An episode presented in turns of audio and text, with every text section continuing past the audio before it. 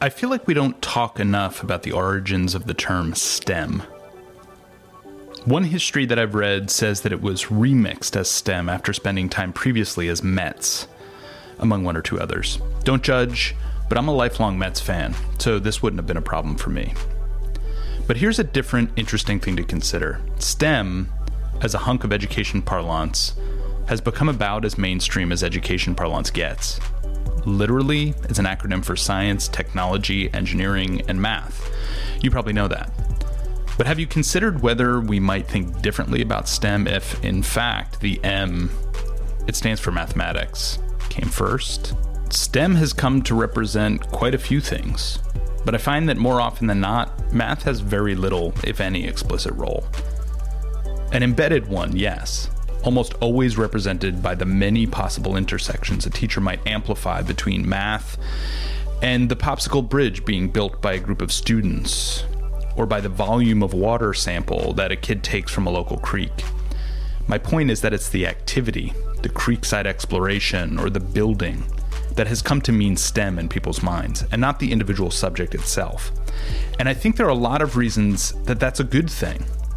But could it be that when we glorify the identity of the scientist or the engineer, I won't even get into how much we've inflated the fantasy of the technologist, that we might take it sometimes as a license to continue ignoring a really critical problem with cultivating those other identities? It's that we're still not great at math. Those angles on the bridge being built, the calculations that measure force and strength and span, or the patterns one of those students may or may not gather from the water quality data they're collecting. This is all math. In a Pew Research Center post from February of 2017, Drew DeSilver noted, among many other things, that when scores were tallied from a couple of international tests administered longitudinally, that is over time, between the mid 90s and 2015, the US ranked 38th out of 71 countries who took the test in math. Middling would be generous. We ranked worse in math than science and reading. And when scientists themselves were asked how they thought the US education system stacked up against others, about 16% considered us above average internationally. Math education is a problem. You might have guessed what we'll be talking about this week meet my sure. guests. So, uh, my name is Babette Moeller, and I'm a researcher and program developer at the EDC Center for Children and Technology. And my work focuses on um, improving the education of students with disabilities, and primarily through teacher education efforts. And I'm the one of the lead developers of the Math for All professional development programs. I'm um, Marvin Cohen, and I'm with Bank Street College of Education. Been here for probably 40 years. And my real passion is to help teachers understand that they can do mathematics and that they are mathematicians and that all children can be mathematicians if you give them math to do. I'm Nesta Marshall, an instructor and advisor in the Teaching and Learning Department here at Bank Street College of Education. My um, desire is to enable teachers to find the right tools that students need in order to function optimally in the classroom. Buckle up for some real talk about some solutions to our math challenges that might seem simple in a lot of cases, but they certainly aren't obvious. If they were, we would have figured out a long time ago that, for example, school math and real math, as Marvin puts it during this interview, should not and cannot be such different things. Thanks for listening, and I hope you'll rate and review the show wherever you downloaded the episode. Subscriptions plus ratings equal more ears supporting the stuff we care about. Thanks. This is No Such Thing, a podcast about the promise and reality of learning with technology. I'm Mark Lesser. Thank you all for joining the show. I'm really excited to have this conversation for a few different reasons. Um, not least, I I work my my day job is uh, I do a lot of work in the area of uh, STEM education and working on issues of equity in STEM. Um, and the M gets left off an awful lot. It's I work more in STE than in STEM. Um, so I'm excited to talk about math for for a few different reasons, but but I, actually the place I want to start is a really selfish one. I'm going to turn this into a little bit of a therapy session, um, and s- share that. I, so I'm a parent, and uh, I hang out a lot with parents. And as you all may have experienced at some point, one of the things that I hear all the time from other parents or or I witness as they're interacting with their kids is, you know, their kids will ask them a question about math, and uh, you know they'll say, "Well, uh, you know, ask dad. I'm not a math person." Uh, or you know ask ask you you know me and me and mom aren't really math people so it would make sense that you're not a math person um, so there's there are a bunch of of perceptions there. One is the idea that you know our our there are genetics to uh, cognition and and the way that we uh, learn and sort of take things in in the world. So that's that's one question I have for you all. Um, then there's uh, there's a question of practice. So you know what is the culture uh, that that we're learning within that's making us think we are or aren't uh, quote unquote math people. Um, and and and it goes on, but but I'll admit, uh, for starters, that uh, I was labeled early on as not a math person. Uh, I I um, completely shut down when I started to get D's and F's when I was in seventh grade in math, uh, and I argue to this day that um, I'm not not a math person. I just haven't yet had a math teacher that um, uh, or experiences that have helped me grow uh, through math. So, uh, my question for you all, and I'm going to start with you, Babette. Um, what's going on when people say, I'm not a math person? I mean, we our work is really based on the assumption that all children can and need to learn mathematics. There's no such a thing as a math person or not a math person. It's it's uh, just not, I mean, nobody would say that about reading, right? That nobody would say I'm not a reader. I, it's okay for me not to learn how to read. You know, I mean, it's mathematics is so fundamental to our functioning and success in life and society that everybody needs to learn mathematics and can learn mathematics. The problem is that kids often get turned off from learning mathematics by teachers who may not know how to reach them, uh, who may not understand it. Students learn mathematics in different ways. Teachers are trained, and we all grew up learning mathematics in a certain way, it's, which is very procedural. So so that there's one way teachers know one way of teaching mathematics often which is procedural and that can turn off many kids and and keep them from learning mathematics. I guess i i think of mathematics and i think about schools and i think there are really there really is very little mathematics in most schools. I when i work with graduate students i tell them the reason they think that they're a failure at mathematics is because they did school math. And school math, as Babette said, is often just procedural uh, work with numbers. Whereas mathematics is really the science of pattern and really thinking about how things connect.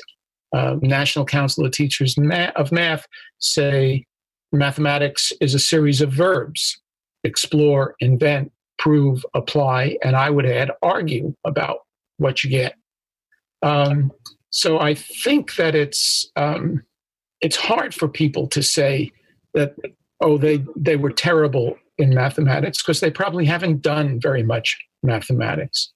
Uh, and I've heard the same thing that you've heard, Mark, about oh I'm not good in mathematics, and I've heard that along ethnic lines, and I've heard that uh, along economic lines. But it's so important. And when I gave this little shtick to a preschool teacher. She said, in other words, mathematics is what they do before they come to school.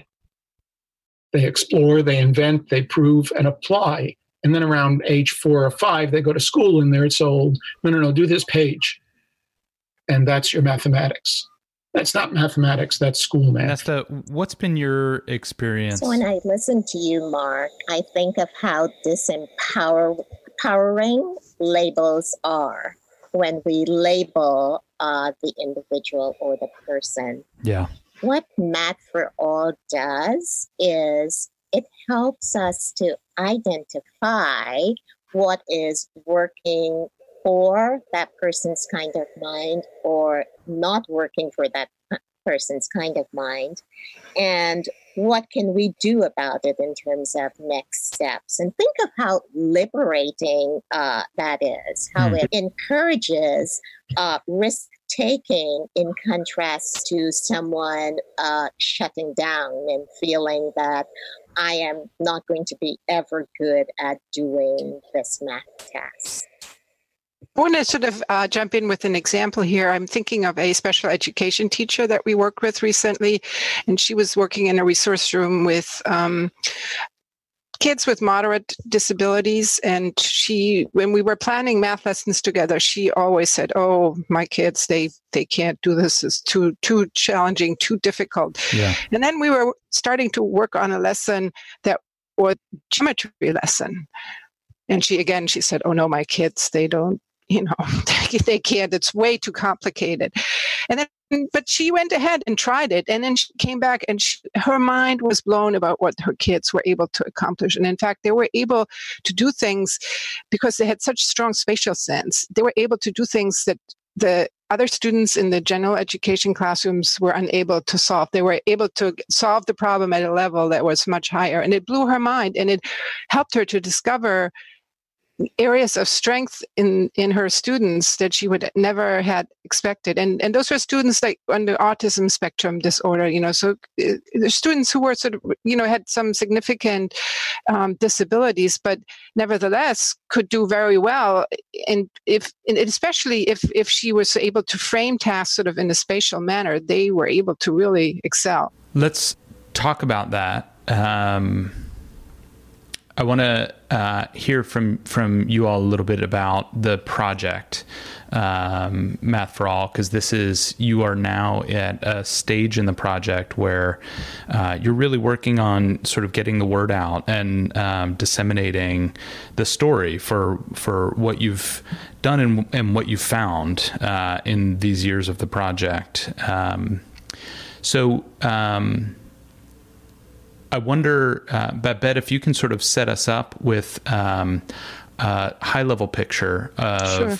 how this research was set up. And um, I'm curious to hear then from uh, the others what, if you had one or two hopes going into this research about what you might find, um, what would they be? So, Babette. Sure. So, first of all, let me just tell you what Math for is. It's Math for It's a professional development program for teachers in grades kindergarten through fifth grade, and the goal is to help them make high quality, standards based mathematics accessible to the broad range of students that you find in today's general education classrooms, and that includes students with disabilities. So we're working with teachers on helping them make um, rigorous mathematics accessible to the broad range of learners in their classrooms. And we have been collaborating for quite a while. We started um, in the early 2000s, or shortly after the, stand, the new standards from the National Council of Teachers of Mathematics came out, and then we had a very strong message about equity and also made a strong point about all students include students with disabilities, which traditionally was not the case. Traditionally, you know, even though there was an attempt to include everybody, but often students with disabilities were still treated as separate and they weren't expected to um, achieve the same standards as other students. So, so that message was very good to find that in NC, in the NCTM standards.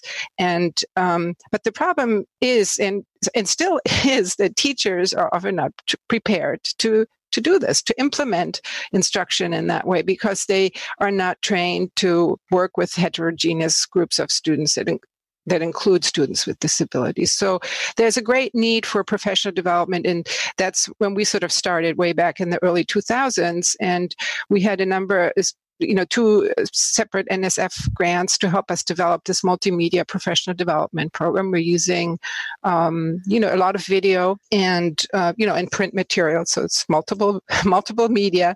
Um, with with the teachers and um, and we uh, had funding to develop the materials. We had, and then funding to test it out with, uh, to field test it with different teachers. So we were able to develop this program with input from teachers and staff developers across different parts of the country.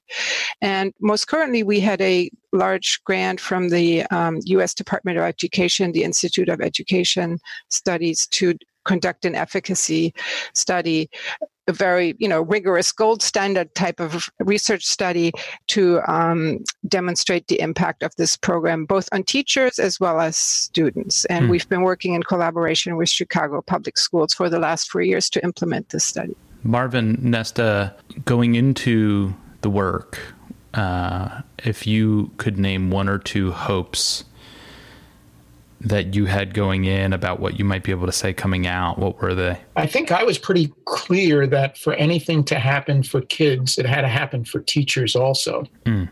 And that the teachers really had to know and understand mathematics, not just as a bunch of procedures, but as this study of relationships, explore, invent, prove, apply, uh, argue, and for the teachers to really see the dynamics and the complexity of what they were doing, and then to help them look at things that they were doing anyway and say to themselves, wait a minute, where is the mathematics here? They're telling me the mathematics is to memorize this thing. That's not the mathematics. The mathematics is to understand the relationship of these numbers and how to manipulate them in your head in a way that is meaningful and to for me to do all of this with the teacher in a way where they can't say, I don't have the time. The principal won't let me. The school won't let me. They won't get into Harvard. You know, all those kinds of uh, questions. So, uh, with that as a goal and thinking about selecting and creating uh, situations for children where the, the sort of the jargony thing that's being said nowadays, which I really subscribe to, is problems that have low floors and high ceilings mm. so that everybody can get in. But some people will go, who knows where? And some people will muck around right where they are. And um, that both are very rich experiences. Uh, so that was my hope.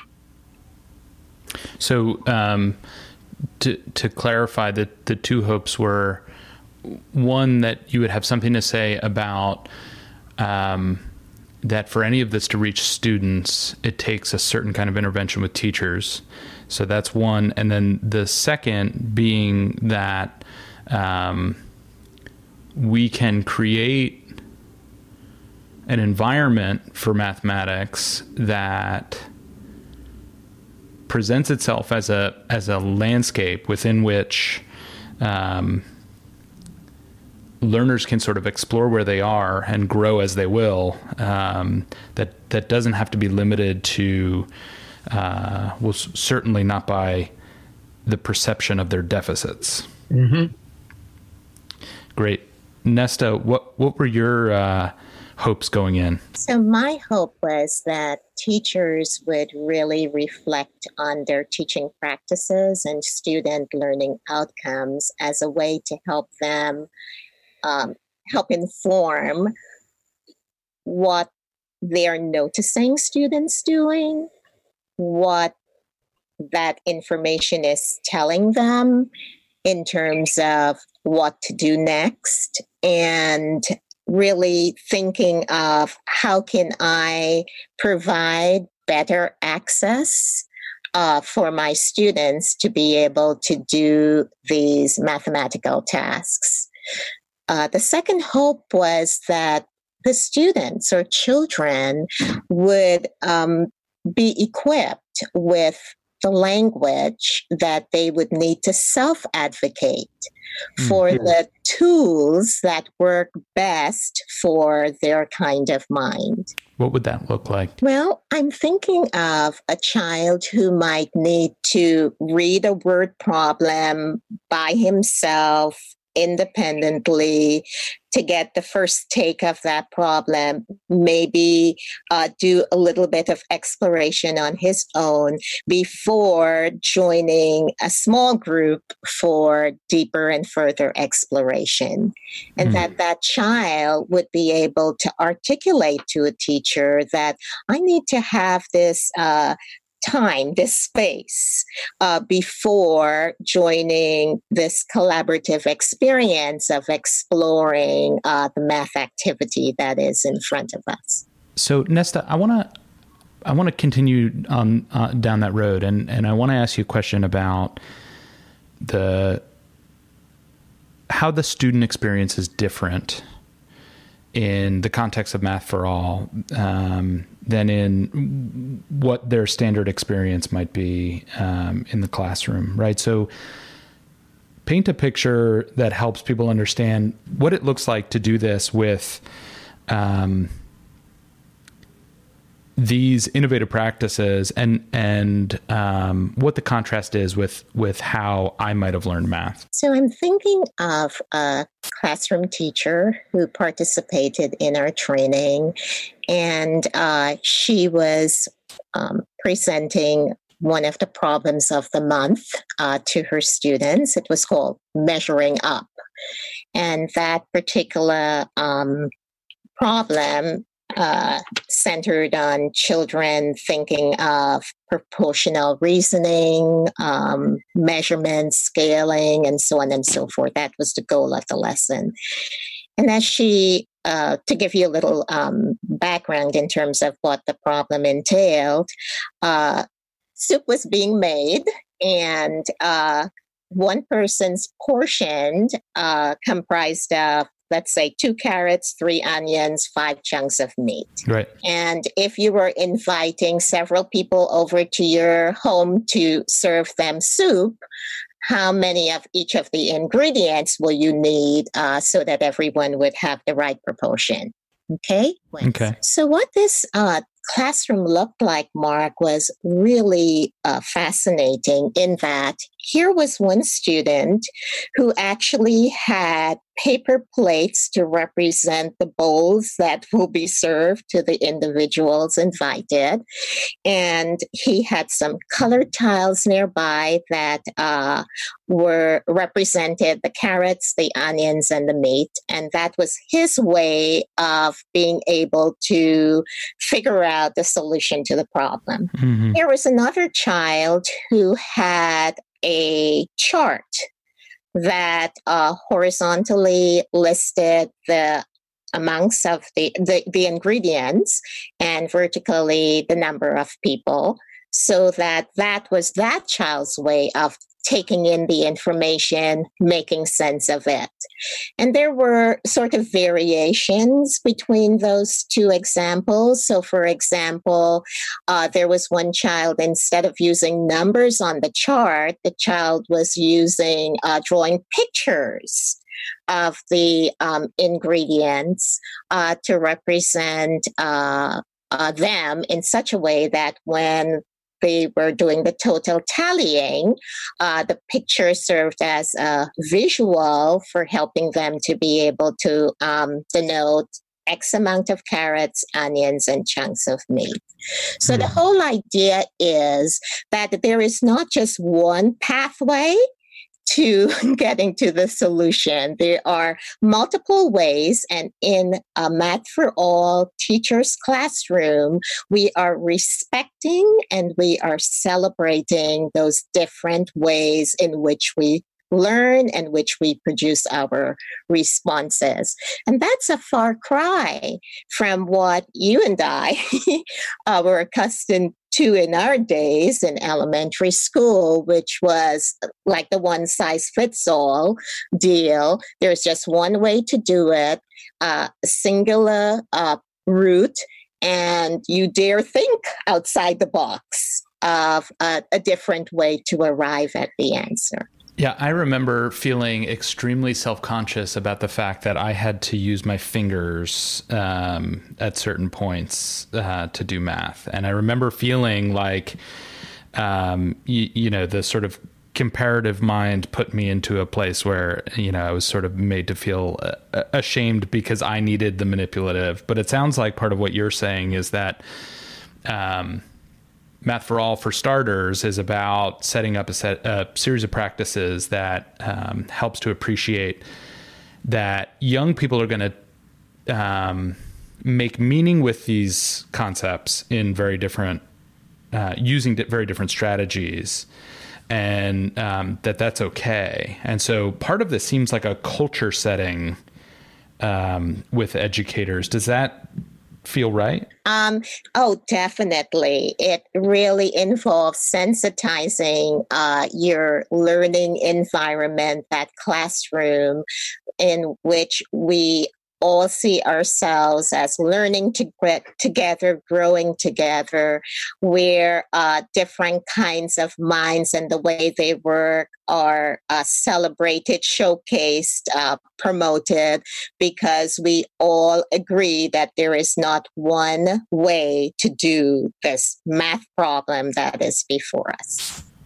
Marvin, I think one of the things. So we're go, we're going down a, a, a, road right now that I think will put a lot of people. Um, so you know, I'm I'm. I know a little bit about math education. I'm riding in my car right now. I hear us talking, and I'm thinking, oh yeah, that's learning styles, right? Um, uh, you know, there were cognitive psychologists 20 years ago, 15 years ago, who were writing books about learning styles, and and um, that's not exactly uh, where things are, right? I, and so, so I kind of want to update people's thinking a little bit about the difference between what we're talking about and and learning styles and um, sort of what we do know about uh, you know brain research as it relates to um, how we how we take in and make meaning with math. Well, it's kind of funny because we we were just um, talking about that while you were adjusting volume and stuff. Um, and it's really um, it's really about learning rather than learning styles. That we all have our ways of learning, and it's not one one learning style for everything. Rather, it's that we look at a problem and we think about, well, how would I like to do this? How what makes sense?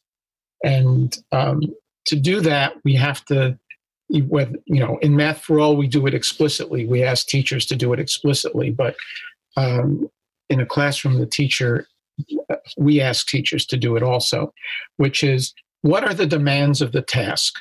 What do you need to know and be able to do to be successful at this task? And the child with the help of the teacher can try to figure that out. Um, and it's it's not that you come in with a set of um, styles, you know, a skill set of styles, but rather you look at things and decide which of your strengths can you bring forward. And I think that some people call that, oh, the kid is thinking out of the box. And I knew a really fine teacher who said, no, no, no, no. If you're not thinking out of the box, you're not thinking because you're just doing a procedure. And I think that's what we're looking for. And we we take as a given something that um, psychologists have called a growth mindset, which is that you start where you are, but you can go with it. You can become all kinds of different things and do all kinds of problems. And there's a lot of support for that now. Uh, people are becoming aware of it. Uh, and it's uh, it's a very, very important thing to appreciate. And it is the difference between what so many of us experienced as children, which was all procedural math. And uh, teachers, teachers are amazingly responsive to this notion.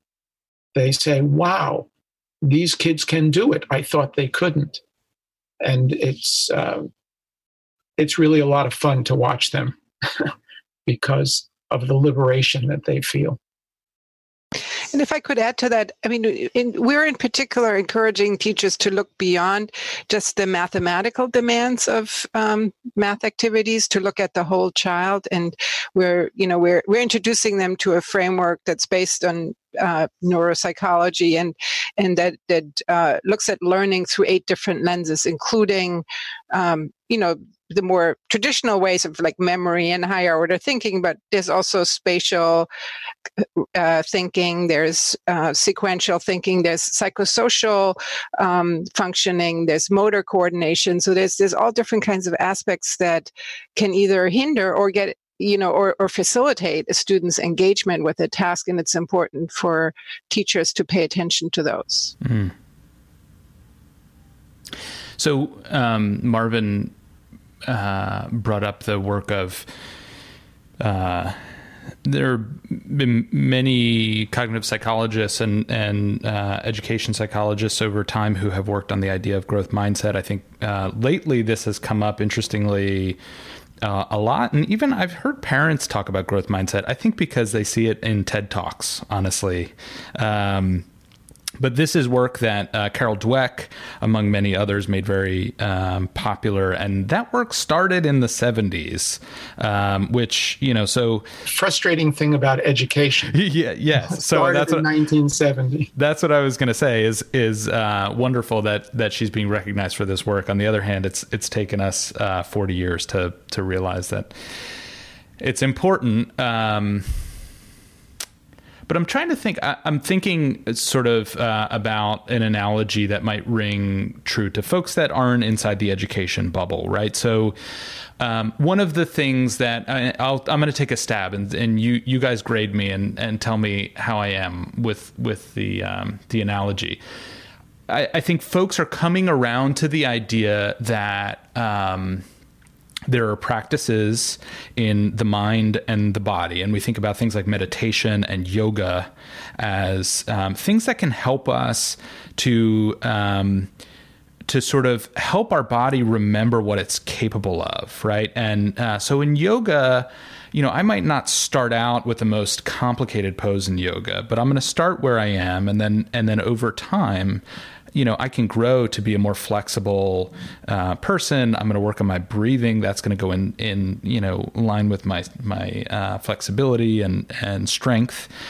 Um, and with meditation, this idea that you know we can we can train aspects of the way that our mind works um, to help.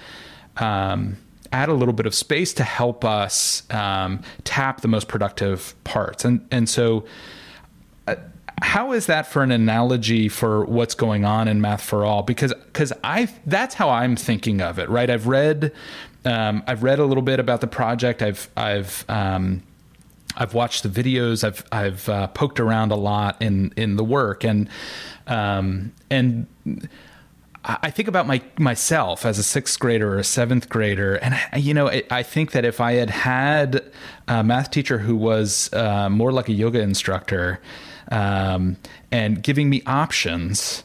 Uh, you know, maybe you can turn this into the next pose, but maybe you want to stay right where you are. Um, I think these things would have the, the spirit of that uh, guidance, I think, would have um, changed how I was kind of enculturated uh, around math. So, so um, Babette, uh, what do you think of of my uh, analogy? Yeah, I mean, I think it's a it's a great analogy. I mean, I always think, you know, for me, the most poignant example is often the area of psychosocial functioning, mm-hmm. Uh, because teachers often complain about students' weaknesses in those areas, and they can, you like, get in the way of them being successful in small group work or in large group work. You have to explain explain uh, psychosocial. Psychosocial is, means you know being able to use language to communicate with each other or um, to collaborate you know behavior social behavior to you know for students to collaborate to share to you know resolve conflicts with each other hmm. in the classroom and um, so teachers often complain about weaknesses for, for of students in those areas but without really realizing that many of these skills are th- skills that need to be taught and we cannot necessarily assume that students come into the classroom with you know prepared with those skills. Sure. um, and and so that's that's an area where, where students can really grow. They're not stuck on where they are you know even if they have weaknesses in this area it's something that can be worked on. And often teachers who teach math they don't necessarily think that you know oh i should be teaching my kids be you know how to behave with each other but but it needs to be taught just as much as you know language needs to be taught and and math content needs to be taught. I mean behavior needs to be taught and routines need to be set up and uh, to help students better interact with each other. I'm not sure if that works with your analogy but i mean that it sort of made me think about that point you know because often teachers when we work with them they get this aha oh i really need to pay some attention to this area. I need, and I need to observe how do students work with each other. I can't just assume I give them a task and they know how to work with each other and talk to each other and, and solve a problem with these with together. You yeah. know, Marvin, a question for you.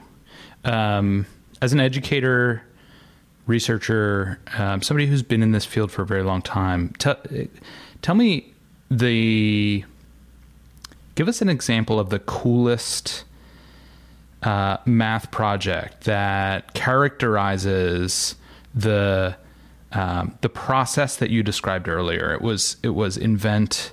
Um, tell me tell me again the the stages. Invent, prove, uh, and apply. Invent, uh, explore, prove, and apply. Explore, invent, prove, and apply. So give me give me your favorite exemplar. Like if I was if I said Marvin, come, uh, I want you to do a keynote on uh, what great math education looks like What's your favorite example? Well, I I guess um, I try not to think about favorites, but because there are so many, and they're just all different.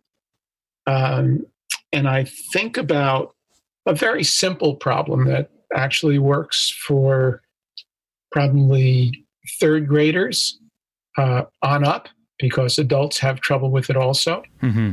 And it's a problem where um, actually second graders, maybe even, where kids, um, where whoever participants are asked to uh, think about a dartboard mm-hmm. and throw some throw six darts at a dartboard, and the numbers on the dartboard are one, three, five, seven, nine. Okay, everybody. Oh. Everybody listening should should close their eyes and do this. right. You're looking at a dartboard. On the dartboard are the numbers one, three, three five, seven, nine and you throw six darts and they all land on the dartboard. Okay. And now you want to know which of these scores is the one that they got. Okay. okay. And the scores are, and I'm going to make them up, so bear with me. Four, let me, I'll write them down as I do it. Four, 13, 23, 28, uh, 51 and 66. Okay. And people will muck around with that problem on their own at first, just trial and error for 10 minutes. Some people, if you have a foreign student or, you know, child or adult who's not familiar with what a dartboard is, mm-hmm. you have to provide them the language. Okay. And maybe a picture because they're not understanding, they don't have the receptive language. If you just say it, I mean, it's very hard to do the way we're doing it right now. Mm-hmm. Okay. Um, and then some people will make charts, and some people will get these little snap cubes that a lot of teachers have and start to do with it. And they'll do a lot of number facts because they have to be adding the one and the three and the five and the seven and the seven and the three and like which of these numbers is possible? Mm. um, and they'll start to say gee what is this? And i better get more organized about this and i will tell you that they spend 40 50 minutes on it and not all of them get it but there is only one answer there. And they say, oh, that's because, and the because is a very critical mathematical concept. that you start experiencing in second grade and becomes critical in seventh, eighth, ninth grade, and for the rest of your mathematical career. And it's um, wonderful to watch them and to hear them say, and I'm purposely not saying the concept. I was going to say, you're killing me. um, they they say, "Wow, I never thought of doing that with a seven year old or an eight year old." Well, why not? You want them to learn their number facts. Well, I give them a number fact sheet and I ask them to add it up. Yeah, but that's dreary and that's mm. procedural. Whereas the number tumbling they do in that 40 minutes so brings home the whole idea of this very basic concept in mathematics that um, is very, very important in second grade and third grade, but becomes critical and ongoing once kids start to do positive and negative numbers hmm. in seventh or eighth grade or whenever they do it. Uh, and you know it's giving them that opportunity to learn the mathematics rather than saying learn your number facts. Come mm-hmm. back tomorrow. Right. We're going to give you a test. And you know you need to talk to people about that. You need to talk to people and you need to be able to organize things spatial organization as well as organizing the chart. If you choose to do a chart do you have to do a chart? No. You can do it another way do you have the receptive language to know what the teacher's talking about? I don't know. You know, we have, I mean, I've been in schools um, in Manhattan on the, uh, you know, different parts of the city where there are 11, 12, 13 different languages spoken at home. Hmm. You know, and the teacher says they get along fine on the playground. They can talk to each other, communicate, can do whatever they need to do. Yeah, but the language you demand is different. Hmm. You know, and there's different kinds of language. There's social language and there's mathematical language and there's you know language related to fiction and nonfiction and you know all those things and um, opportunity to learn is what it's all about and if you don't have those related neurodevelopmental and mathematical skills or some experience with them, it's not going to happen for you. Mm-hmm. It's just going to be that much harder. And people are going to think that you don't know when it's that you haven't had the experiences that you need to have. Next podcast, we'll talk about the answer. Just the concept. That's all I want. just the concept. The big idea. Play around with it. Make a dartboard for yourself. I, I mean, family great. and friends love it. discovery based learning. okay, I will. I will. I will do some discovery on that. Um, but I think one of the one of the points that you make is that's really important is um, that in the school of math where I where I grew up, um, you know, the way I assumed I needed to be able to do that um, right? I needed to close my eyes and be able to have an answer to this. Um, and that's actually a great example where uh, my generation is missing um, a whole lot. Uh, mm. Right, because there are actually you as an educator would have put a series of strategies at my fingertips that I can use or not use. Um, can I interrupt yeah, and say please. I wouldn't put a series of strategies at your fingertips. Rather, what I would do, I would listen and I would say, "Oh, look at Mark's strategy. He's do he's made a chart, right? You know, so, if you want, yeah. Or I, th- I think my strategy I, strategy, I, was I meant more." Um, uh, you like I'd have manipulatives and I'd mm-hmm. have sort of yeah, ways of, of discovering tools. Thank you. Um, that makes a lot of sense.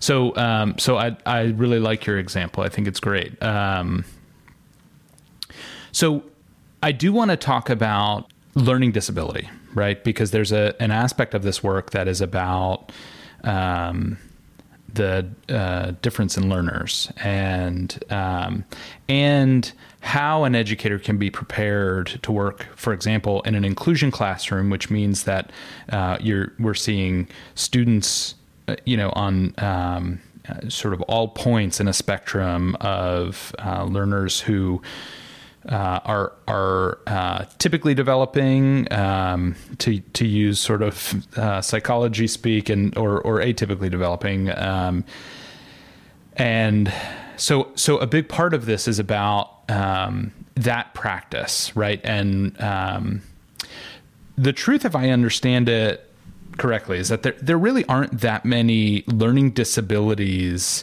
um, specifically around math um, but rather that um, there are strategies and practices for educators th- that um, help us work with learner assets in ways that those educators haven't had before that we need to create more sort of um, competent and patient systems for. Um, am I getting that right? Uh, can can uh, Babette, can you sort of speak to that and let's talk a little bit about this um, about learning disability and how Math for All, um, you know, r- relates to what we're seeing around special education in K twelve right now. Yeah, definitely. I mean, there are um, various things that can get into the in the way of students being successful in mathematics, but there, very, there are very few um, mathematics specific learning disabilities. Often there are issues, um, you know, a lot of the teachers report issues such as um, memory, you know, getting in the way of students for learning mathematics. Language issues can get in the way. Um, sometimes motor coordination issues can get in the way for students to use tools appropriately. Um, and um, what we're working with teachers on is to um, carefully observe students to better understand where their areas of strengths and needs are, and then to sort of uh, you know look at the mathematics that they're trying to teach and see if there's ways to uh, redesign mathematics activities so that these barriers that may not be essential to the goal of the mathematics can be eliminated so that there's not you know um, you know if, if if you have an activity where where it doesn't matter where, where the goal is not necessarily for students um, to to uh, deal with language then you know you can translate you know a word problem into images or you can re- you can read a word problem out loud where mm. you know students' ability to read should not necessarily get in the way to solve a math problem you know if that's the student's problem you know so maybe what the student need is to have somebody read the problem out loud for them so that they can actually do the problem solving yeah. which is the real math you know that that you want to get to i mean it really depends we're, we're asking teachers to do careful analysis of the individual student the mathematical activities and also of the goals because what we're cautioning them from it for is, is to not undermine the rigor of the mathematical goals. We want we're encouraging them to keep those intact. But if there's barriers that are not essential to the goals, by all means, they should be eliminated so that the student can actually get to the math and that there's not other barriers that keep them the student from getting to the math. Um, Nesta or Marvin, do you do you want to add to that? I think I can give an example. And before I do, I want to underscore that Math for All is a strengths based approach in contrast to the deficit model. So we look at uh, students in terms of what are they bringing to us? What funds of knowledge and skills do they have? And how can we use those strengths and even their affinities or interests to serve as buttresses or leverages to help them in their areas of need? So here's a youngster um, in one of our math for all teachers uh, classroom who was um, very strong at being able to decode words and read a math problem. No difficulty whatsoever in doing that.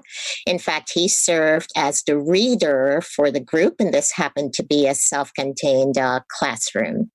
However, he was challenged in terms of his fine motor abilities and in this particular lesson where students were asked to find lines of symmetry uh, based on varied uh, shapes that were on a worksheet, uh, his teacher uh, knew that he might encounter some difficulty with being able to sort of process all of these shapes on one sheet at one time and find the lines of symmetry. And in addition, uh, she felt that he would benefit from having those shapes uh, cut out individually to manipulate in order to fold the shapes to find the lines of symmetry. Mm-hmm. So she went about um, cutting the shape out, but she cut around the shape instead of cutting on the outline of the shape gave uh, the shapes uh, to the student and noticed that even though she had provided him with a support that she felt would help him to make meaning of this particular um, lesson or task, uh, he folded the shape on the cut outline that the teacher made rather than thinking of the outline of the shape itself. Does that make sense? Say it, say it one more time. So she, let's say the shape is a heart. Instead of cutting the heart out on the outline mm-hmm. of the mm-hmm. shape, she cut away from that outline and just made like, let's say, a, a square. around the heart, so, right? Right, around the heart.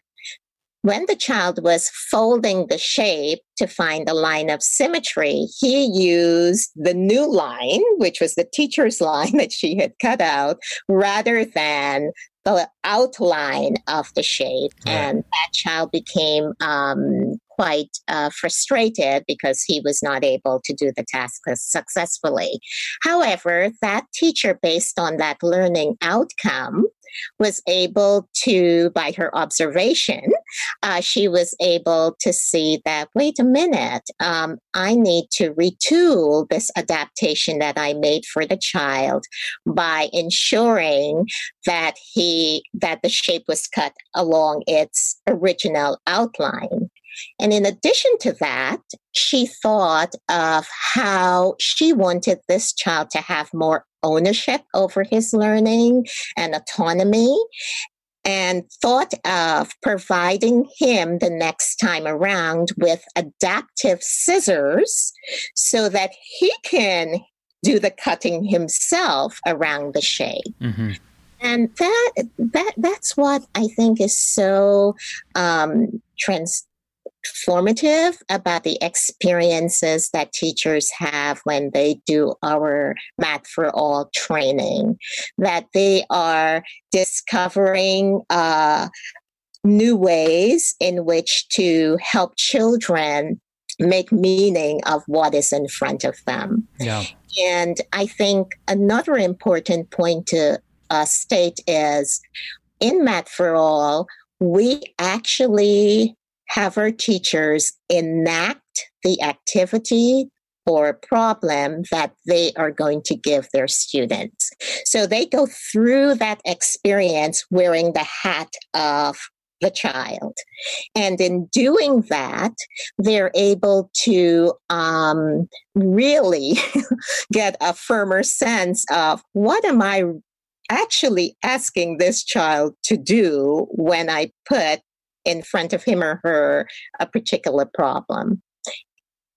Through that process, they're able then to consider where my my my student finds success when doing this problem where might my student find an impasse where what what may serve as the breakdown or the stopping point or as the uh, a way for them to not be able to complete the task successfully. And given that, what can I do preemptively? I'm not going to give them this task and let them go off and just flounder, but mm. what can I put in place as a support, as a tool, as a, a suggested strategy for that student to be able to then um, work through the task um, with uh, greater success. Great.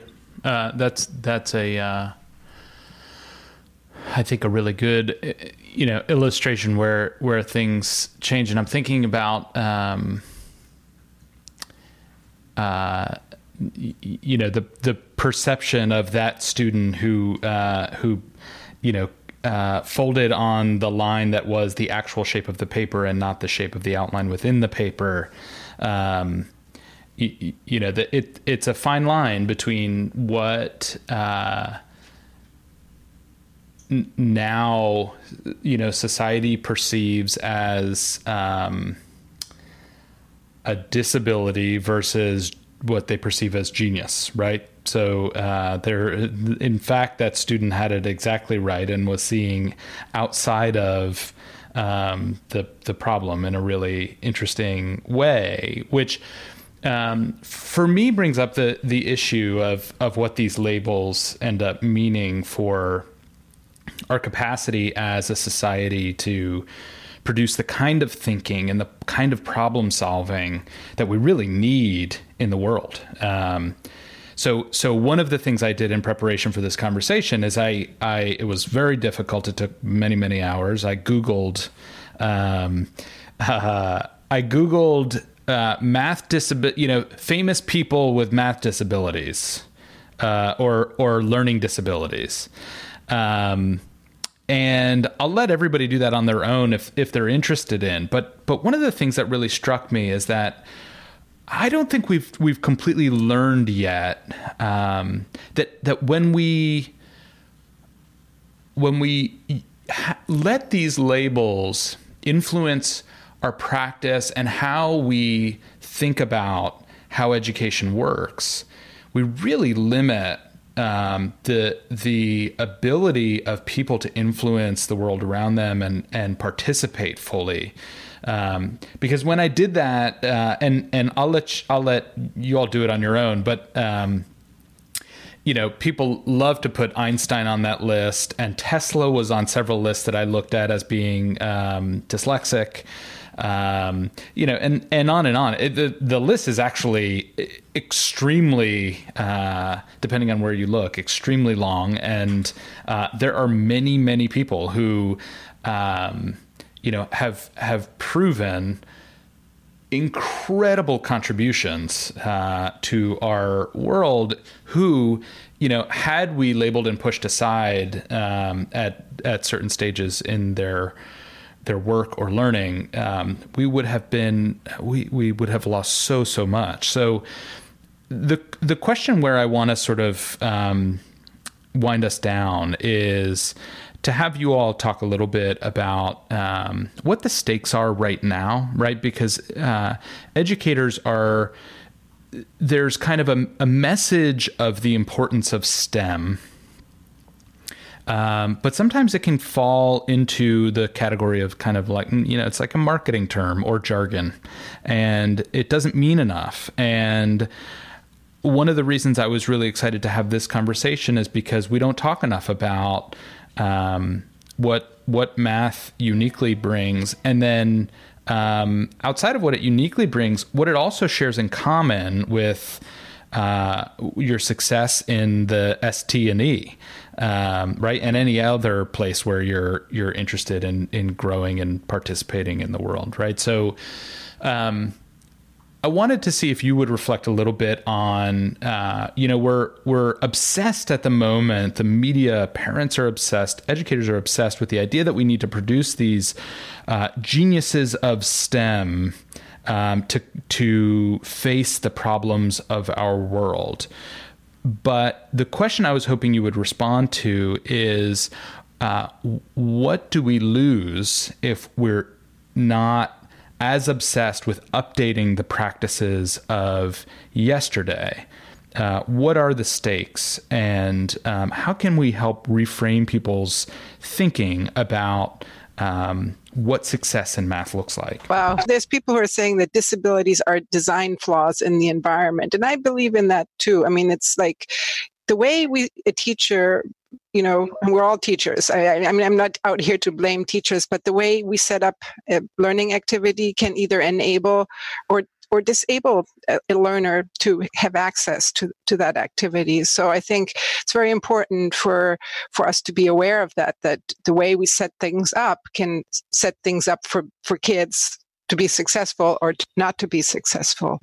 And then in terms of labels, um, I mean, certainly disability categories, they have their place and they're important, you know, in schooling for things such as for kids to get services that they uh, may um, may need and so there's a place for having you know diagnostic categories but i think for for the day-to-day practice of a teacher they're relatively meaningless because uh, you know having a learning disability or having a condition such as ADD tells you very little about the specific child in front of you because it can mean very different thing you know two children with a learning disability can look very different because mm-hmm. it, the spectrum is just so large so sure. what we are encouraging teachers to do is to really take a much finer grained look on you know sort of on a day-to-day basis or over time to get an understanding of students learning profiles and also to recognize that that kids are not stuck in their you know in their patterns of strength and weaknesses that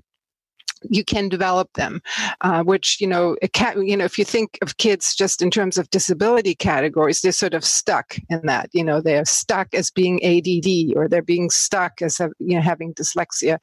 But uh, in order for teachers to to make day to day decisions about how to set up learning activities. It's much more productive to think of the nuances and the specific areas of strength and needs that their students bring in to try to eliminate barriers that are not necessary to get the content across. Yeah.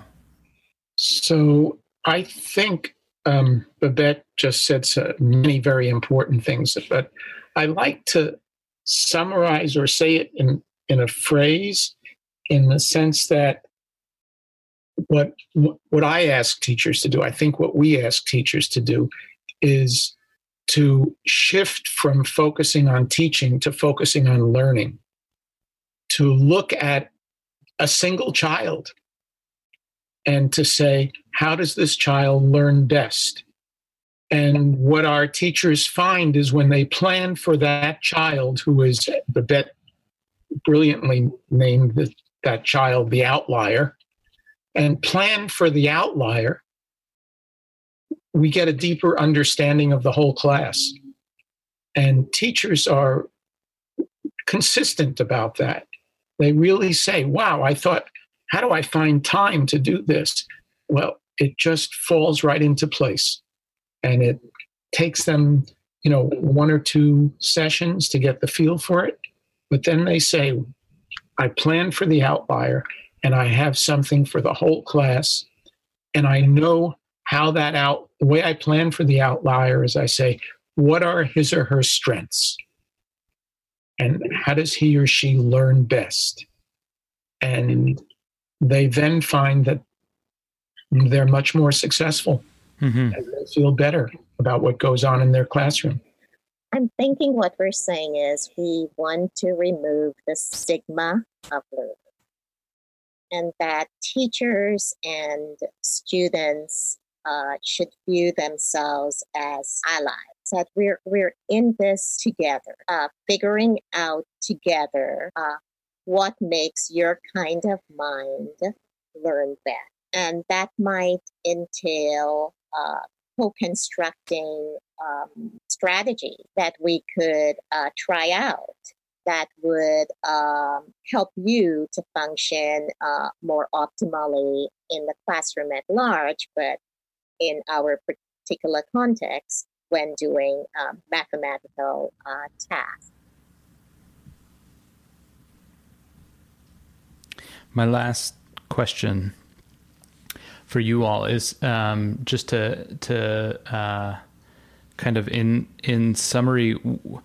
Now that we at the beginning of this conversation, I asked what you had hoped to uh, gain from the project, and I'm curious at this stage what if you had one takeaway that you feel like um, Math for All has really contributed that um, is is most critical. What do you feel it is? Marvin, let's start with you. I guess what I've been thinking about lately is that time is usually the issue that teachers point to as getting in the way of doing all this, you know, great stuff. Mm-hmm. Um, and really, I see that teachers, when they get involved with this, they have the time because they start to appreciate the power of asking kids to think. And then they see the carry forward into their other class activities, whether they be math or something else. And that's been very gratifying. And uh, the related thing is this uh, the teaching to the outliers and the focus on learning. Uh, teachers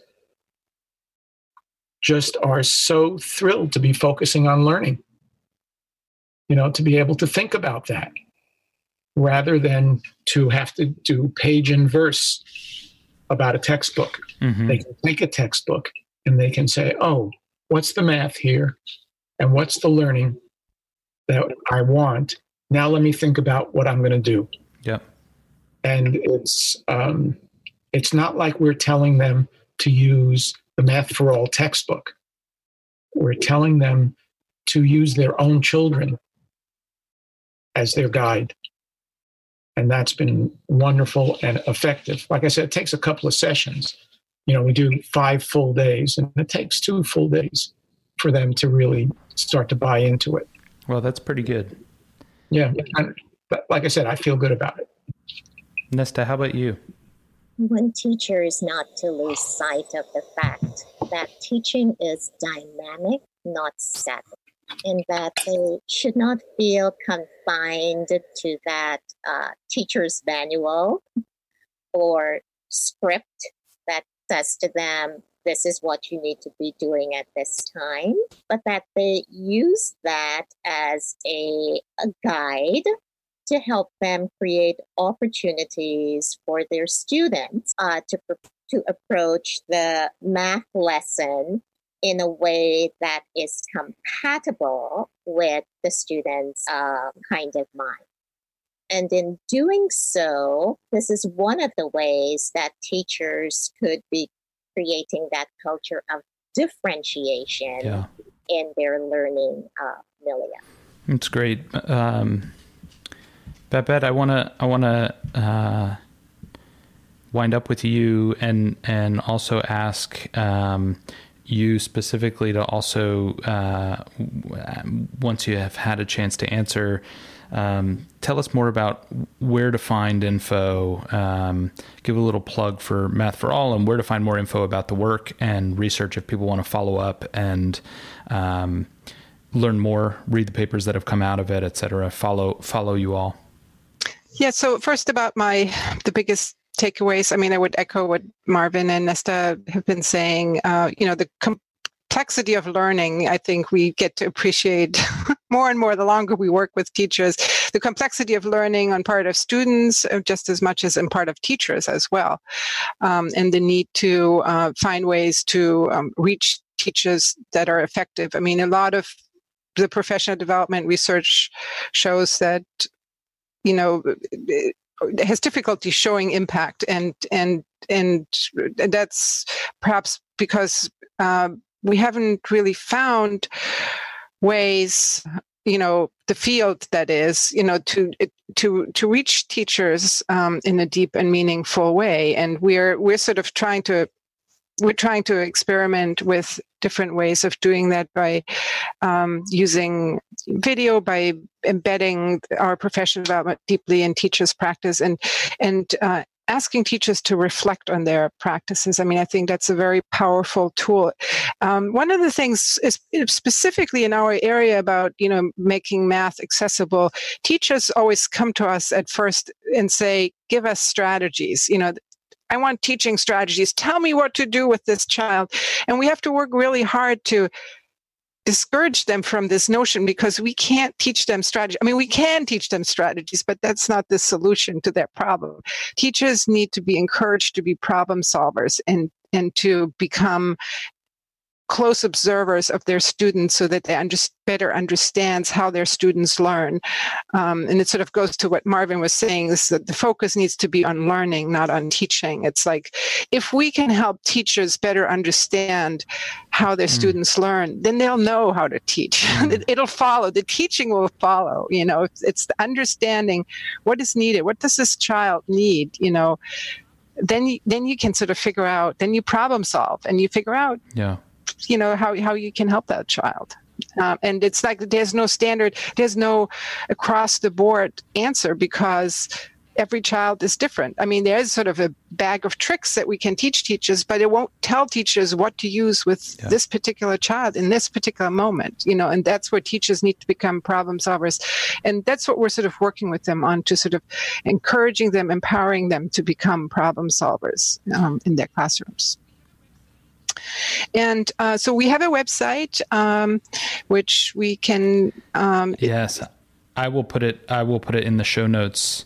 Um, but if uh, tell us okay. what it is, so that folks listening who uh, can just punch in it to a UR uh, into a uh, a browser. The website is mathforall.cct edc.org. And that has a lot of our um, research on there. We also have um, a small video clip, which may be uh, in, of interest to people that sort of shows a little bit, illustrates a little bit of our work that we've done in Chicago. Um, and um, and we're, you know, uh, inviting people to get in touch with us if they'd like to have more information. And so, uh, uh folks who want to contact you all can do it through Math for All just like it sounds, dot cct dot edc dot org. Um, or if you Google Math for mm-hmm. All, you will uh, find the group. Nesta, Marvin, Babette, thank you so much for joining and having the first of uh, what I hope is more conversation about the M in STEM. Thank you all for joining. Thank you, Mark. Thank you, Mark. It was a, a real pleasure. Really well done. For more info about advertising with us, charitable sponsorship, or if you have show ideas you want to share, find me on Twitter at MA The tracks in this podcast were produced by Leroy Tindy, a guest in episode zero, an Ithaca bomber, an engineer of digital things and fresh beats. Find him on SoundCloud at Air Tindy Beats. No Such Thing is produced by me, Mark Lesser. A learner like you, and our show notes can be found at nosuchthingpodcast.org. This show would not be possible without the support from the good people at Mouse, a national youth development nonprofit that believes in technology as a force for good. Find us online at mouse.org.